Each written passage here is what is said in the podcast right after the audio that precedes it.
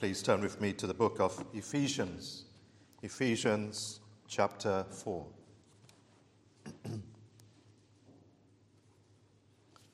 Ephesians chapter 4 and verse 29.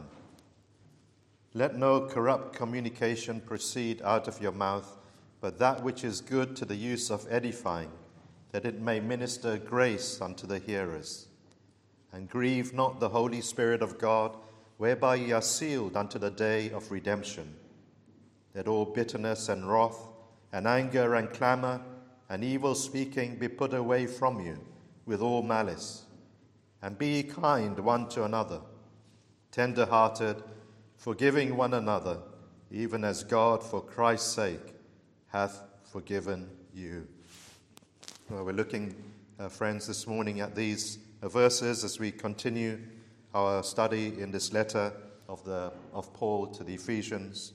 And my title and subject is Becoming Better People, Becoming Better Christians.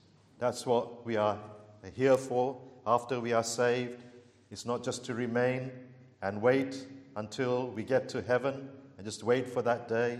No, friends, there is a work uh, for us to do as believers. We are to be always thinking about going forward in the Christian life, by making advance and progress as believers. There are always areas for us to arrive to, to aim for. We can never say, I've arrived. I don't know, I don't know, I'm holy, I'm perfect. Some people used to teach that before, entire sanctification, but there's no such thing, friends, in this life. In this life, we are always uh, needing to move ahead in holiness, to pursue a holiness.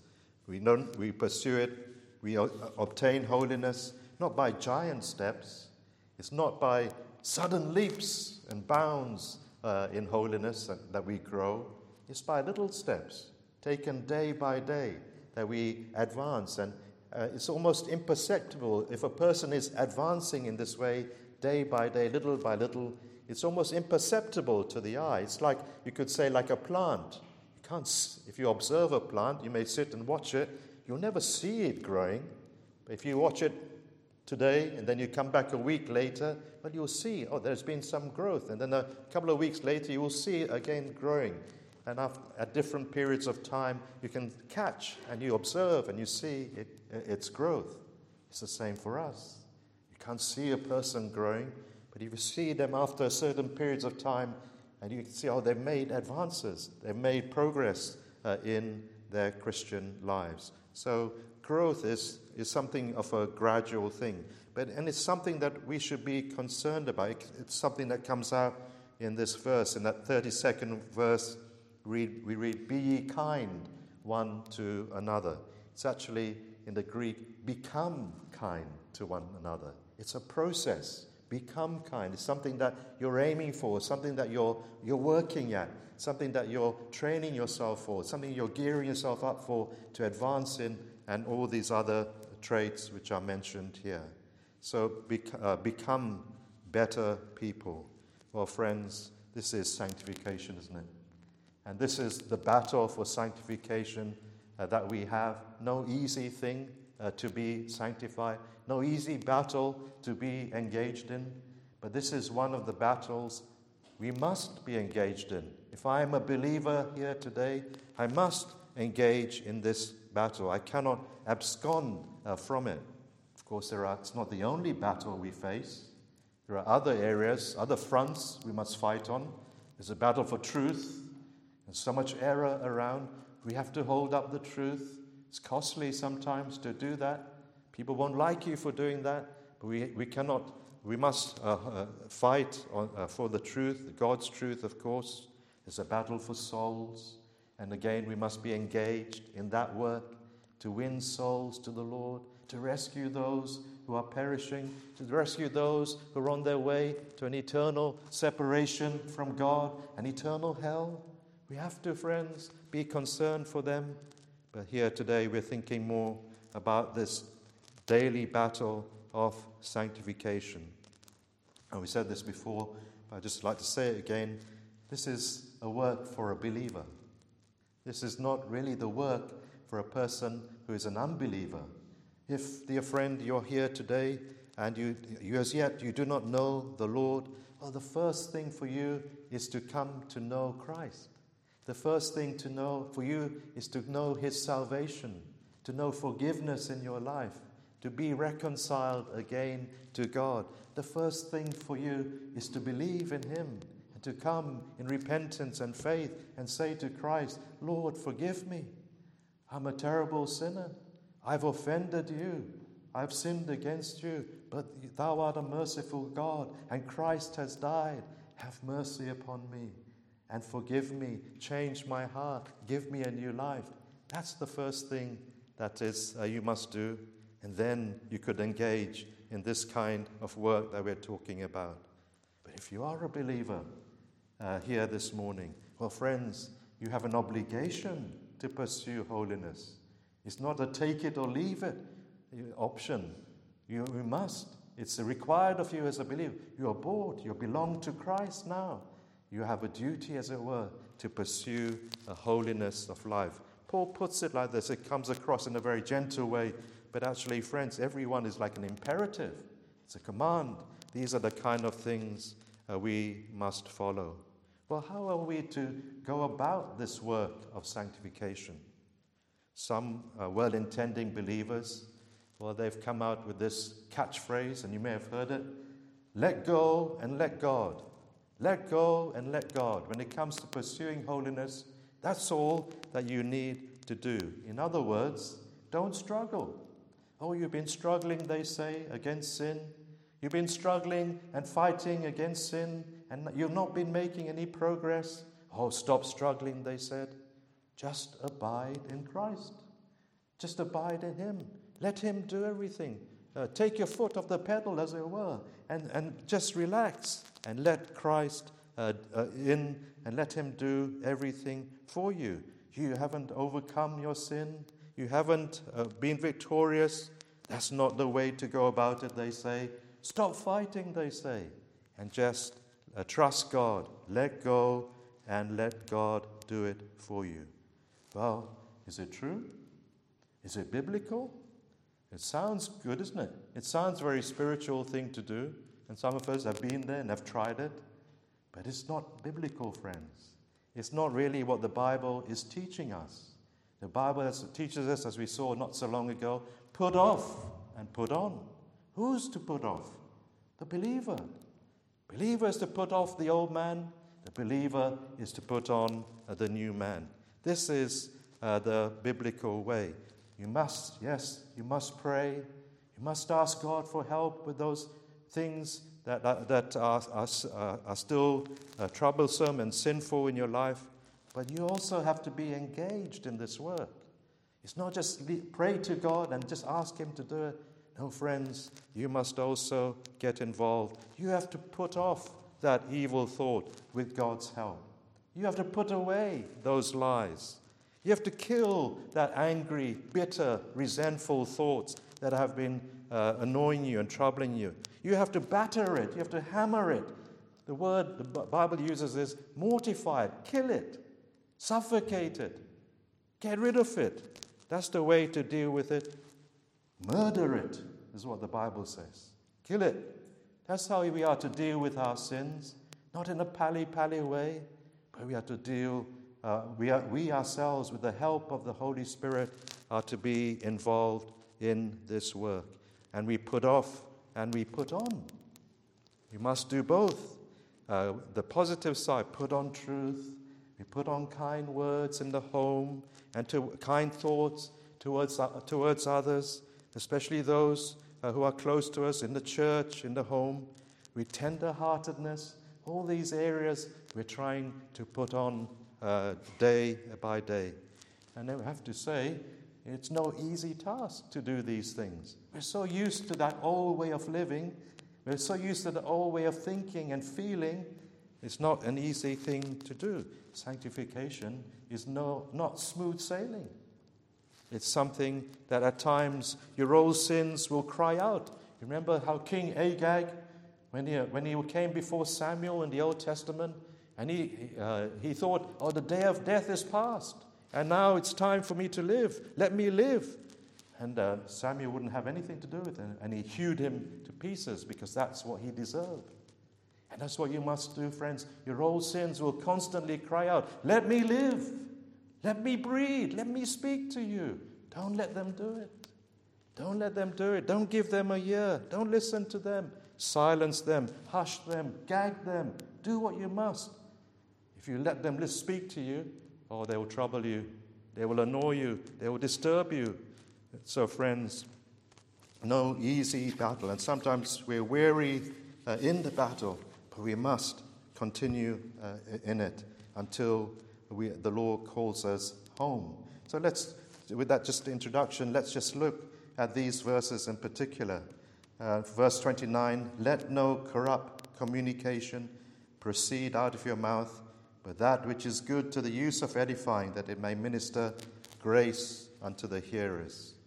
That word corrupt means rotten, or uh, like rotten fruit, or like putrid, something that is worthless. That kind of communication. Don't let any rotten communication come out of your mouth. Keep a guard over your tongue, uh, is something that we sang and read uh, uh, earlier in Psalm 141. Well, when we were unbelievers, we didn't keep any guard over our tongue. We weren't so concerned about the things that we said. We said really whatever we thought, whatever we felt, maybe we just came out with it. Oh, sometimes we were careful. We didn't want to hurt other people, but sometimes we did. Sometimes we wanted to hurt other people with our words. And sometimes we used our words as weapons to, to attack others. We deliberately used words to needle others, to needle uh, uh, people, even maybe who are close uh, to us, to provoke others, to hurt others, to get our own back.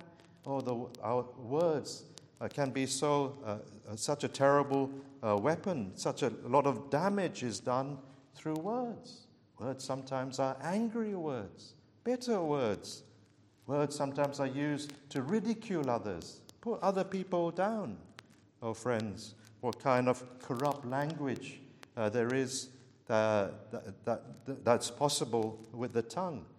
Of course, this corrupt language includes all kinds of foul language, obscenities, and swearing. We know that, but also other kinds of conversation, uh, uh, filthy jokes, uh, lads' talk, they call it sometimes. But it's, uh, it's rotten, friends. Oh, don't get me wrong. There is a place for humor, there's a place for wittiness and some jesting, and some people are very uh, uh, good at that. There's a place for lightheartedness. We're not saying you have to be, go around with a somber face all the time and only speak very somber things. But no, uh, we have to be careful, though, about those words which are rotten and harmful gossiping words, backbiting words, proud, angry. Oh, the list could go on and on and on, isn't it? Of the kind of ways in which we misuse our communication. But we want to be careful with our words because it can corrupt our listeners. That's what Paul is saying. Let no corrupt communication proceed out of your mouth. It can make affect people in a negative way what you say. I can tell you, uh, I was not so long ago about a, a, brother. I was talking to him, and he was telling me about his regret. Uh, his regret because another uh, Christian brother had uh, passed away, and uh, he had broken off contact uh, with that brother. And I was surprised because I knew that they were quite close friends. And I knew they were, uh, used to be in the same church. And they used to talk often to one another and be in one another's homes and often fellowship over a meal. And so I was surprised to hear this brother say that he'd broken off contact. And I said, And why? Why did, why did that happen? Why, why, didn't, why did you lose contact? And he said, Well, somebody else whispered in his ear something about this brother. Somebody else told him something, and he believed those things. But now it's too late. He regretted it, and he regretted listening. But see, friends, uh, how negative comments, how gossip, how unconfirmed words can uh, lead uh, to uh, affect others in a negative uh, way. So we have to be uh, careful with what our words, the way we use our words. But there is also here a positive side. Paul is also saying, put off these things, but also uh, pay attention to your words. Make an effort here to speak positively, or rather to speak helpfully uh, to other people, especially to those who are your brethren. Uh, that which is good to the use of edifying, that it may minister grace unto the hearers. The word there, good, means beneficial or profitable. Speak those things that are going to be helpful uh, to others in some way or other. Let your words build up others instead of tearing them down. Use it uh, for the good of other people. That word edification, as you know, I'm sure means to build up, like a building that is being erected. It goes up little by little. So your words can contribute to a person's spiritual growth in some way or other. So build it up, don't tear it down. And I was uh, in China. I saw something quite unusual, never seen before. And that was, uh, that was women who were working on a, on, a, on a building site, but they were not building up the building, they were actually razing it to the ground. But the thing that really struck me was that they were using their hands and hand tools to actually demolish this building. They weren't using machinery, they were using their own tools. Or their, uh, basic, and some of them were actually going brick by brick to demolish this building. Are we don't to do that with our words? Our words can uh, build up a person or it can uh, uh, bring a person down. Paul says, use it uh, for good. And it suggests to us, doesn't it, that we must plan what we're going to say to people and think about how can I help others? How can I uh, benefit others? This, uh, when he says these, let no corrupt communication, but that which is good, that to the use of edifying, well, it suggests to us that we should think about what we want to say. How can I say something that will be helpful to a brother or a sister? Maybe I can tell them about an answer to prayer that I've had recently, or something that I've learned from my Bible reading, or maybe it's a, an experience I've had of the Lord in some way or other, or a doctrine that I'm learning about and thinking about and have questions about, and maybe I can talk about that with, with others. Of, in this way, we, we can be of great help uh, to our brothers and sisters and not just engage, in a sense, in just idle uh, chit chat.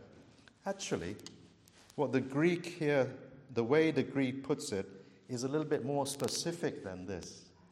When it says here, it's good, that which is good to the use of edifying, the Greek actually has it in a slightly different way, a more s- specific way. Rather than just saying anything into the air and hoping, as it were, that what you say is going to be of benefit, the Greek suggests that there is, you're, you're specially targeting uh, with your words a specific occasion or a specific need in that person's life. The Greek says it like this the edification of the need rather than the use of edifying. In other words, that your words fit the occasion. Let your words be appropriate for what a person is going through. You see where they are. Maybe you see that they are sad and disconsolate, and you come along with a word of comfort. Or you see that they are straying, uh, going astray in some way, and you, you come with a word to bring them back, to remind them of their responsibility before God in, in some way or other. Or you see somebody who's struggling maybe with a theolog- theological difficulty, and you, again, you come. Maybe you've got the answer. You know what, what's the answer to his question. And you come alongside that friend and you explain to him what's, what's going on. Or maybe it's a, an unbeliever. It's that opportunity. You, you know that person's need is to hear the gospel, to hear of Christ. And so you come alongside them and speak. You're using your words in a specific and a more direct way. Paul did this, didn't he, often? Just recently, I read of his letter to the Thessalonians, and you see how, well, there, there, there was a, a, they had a concern, they were anxious. What's going to happen to those Christians who have died and who have, uh, what's going to happen to them when the Lord comes back again? And he wrote, wrote to instruct them and to comfort them. And he said to them, isn't it, Don't worry about them. When Christ returns, they will be raised up first, and those who are remaining on the earth, they also will, together with those who have been raised up, meet the Lord uh, in the air. And we read there that he, he spoke these words, he taught them, but then he said, Comfort one another with these words. So he addressed a very uh, specific uh, needs, and that's in that way uh, he was using his communication, we could say, for the, uh, uh, for the good, to the use of edifying. So this is how uh, we must also, friends, uh, seek to be a blessing uh, to our brothers and our sisters as well. Colossians chapter 4 and verse 6 covers this nicely. Let your speech be always with grace, seasoned with salt, that ye may know how ye ought to answer every man. And then verse 30 And grieve not the Holy Spirit of God, whereby ye are sealed unto the day of redemption.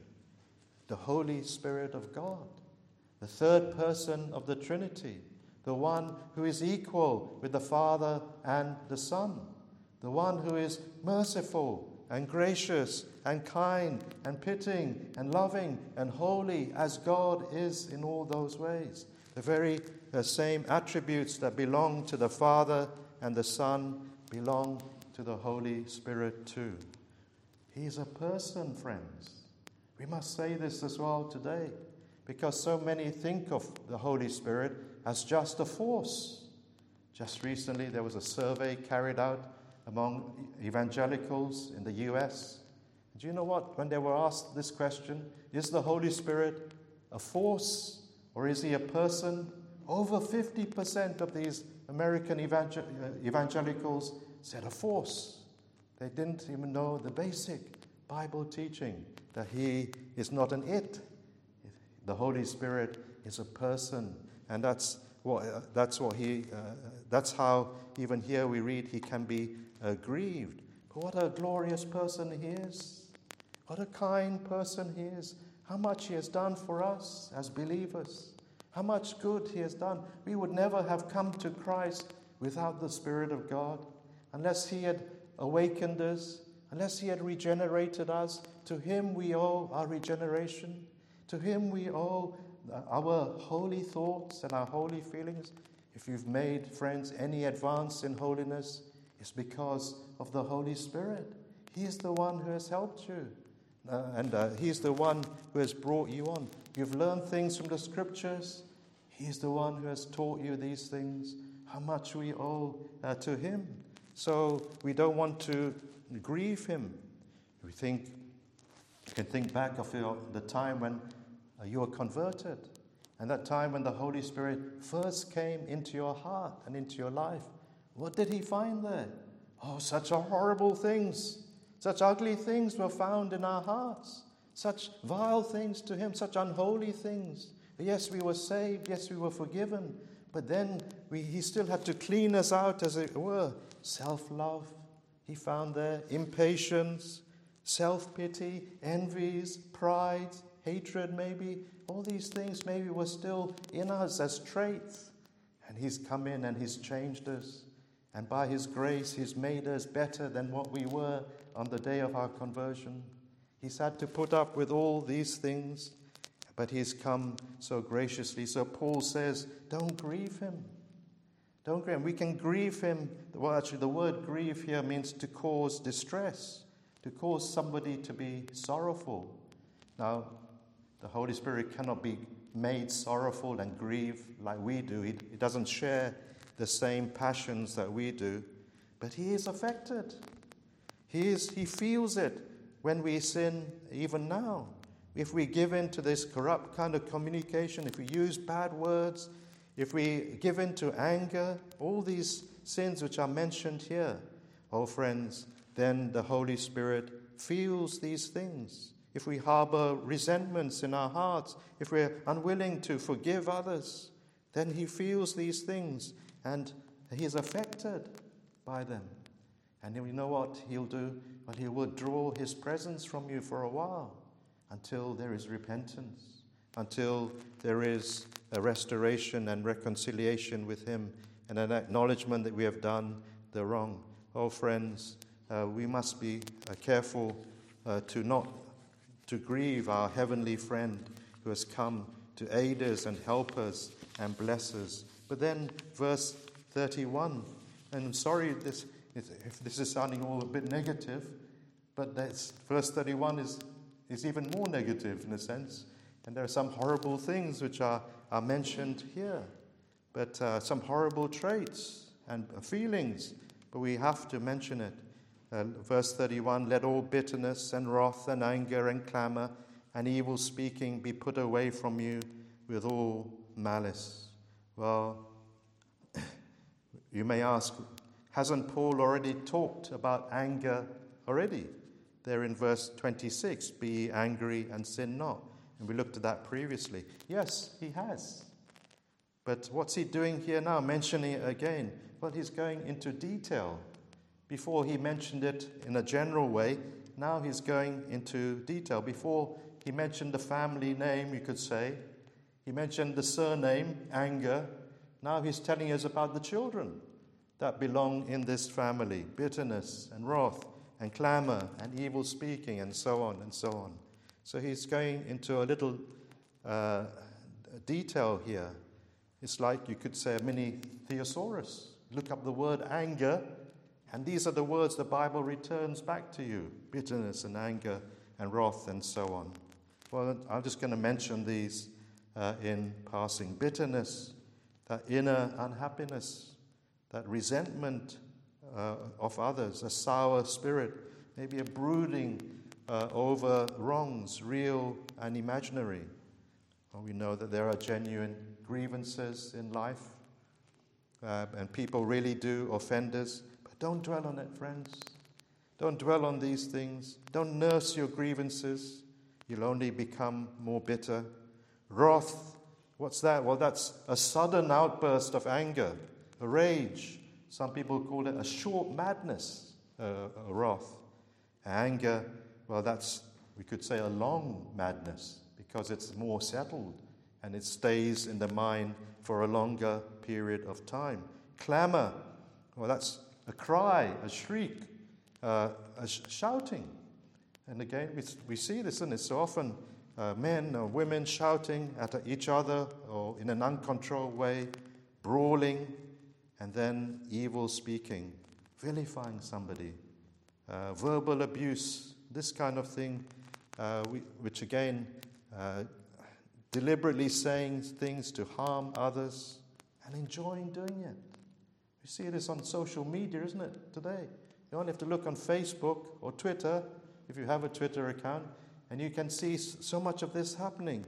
People going on, the, on, on that, those platforms, vilifying others, disparaging others, slurring, and slandering others, and getting away, getting away with it. Oh, friends, uh, the believer has to be so careful about these things. Malice, uh, with all malice, that's the worst thing. The word means badness, and anger that's developed into hatred. A hatred that again takes delight in harming others. It could be done with malicious gossip and uh, how much harm has been done to a person's reputation because of malicious gossip. Well, Paul says, Put away uh, these things from you, put them far away as a believer. But then let's uh, look finally at verse uh, 32 and something a little bit more uh, positive. Here, be ye kind one to another, tender hearted, forgiving one another, even as God, for Christ's sake, has forgiven you. Colossians 3, verse 12 and 13 says something similar. Put on, therefore, as the elect of God, holy and beloved, bowels of mercies. Uh, let them come from right within you kindness, humbleness of mind meekness, long suffering, forbearing one another, and forgiving one another if any man have a quarrel against any, even as Christ forgave you, so also do ye. Be ye kind one to another, become kind uh, in your disposition. Cultivate kindness in your life. Yes, be good natured. Yes, be gentle and good, have a good will towards others, a desire for their happiness. It has the idea more of usefulness, a person who is on the lookout. How can I help other people? How can I be a blessing to other people? Somebody who sees, uh, sees a brother or a sister struggling with a burden or a problem in their life, and they want to come alongside that person and help them. Attached to this kindness, it's not just a feeling, but it's a desire and intention to come and help uh, that person. Oh, friends, the next one is something we also so need tender hearted, to be pity, uh, to be sympathetic to others, to have a feeling for other people who are, who are struggling. Oh, we live in such a callous age. We see, yes, some uh, compassion extended to people, but generally speaking, I think we are becoming more and more indifferent to the plight of our neighbors and to the plight of those who are really struggling. There's a coldness, there's a, there's a hardness that is developing in us. But we mustn't allow that to happen to us as believers. Tender hearted way, pitying way. That's how God has dealt with you and me in kindness and gentleness, and He's felt for us. That's what the word mercy means pity. God has had mercy upon us. God has taken pity on us. He's seen our plight. He's seen that we were perishing. He's seen that we were ruining ourselves by our sins, and He came alongside and did something about us. He acted in kindness towards us, and mercy, and pity, and tenderness. As, can't we all say that? God has dealt gently, tenderly with me, and not dealt with me as my sins deserve. He felt for us. God felt for me. Yes. Christ felt for me. Yes, He felt such pity he went all the way to the cross to obtain forgiveness for me. And then, uh, lastly, forgiving one another, even as God, for Christ's sake, hath forgiven you. Oh, there will be trouble. There will be offenses, even in the church. We do not want to see it, we do not wish it, but we cannot help it. There will be at times people will tread on our toes. And how do we handle that?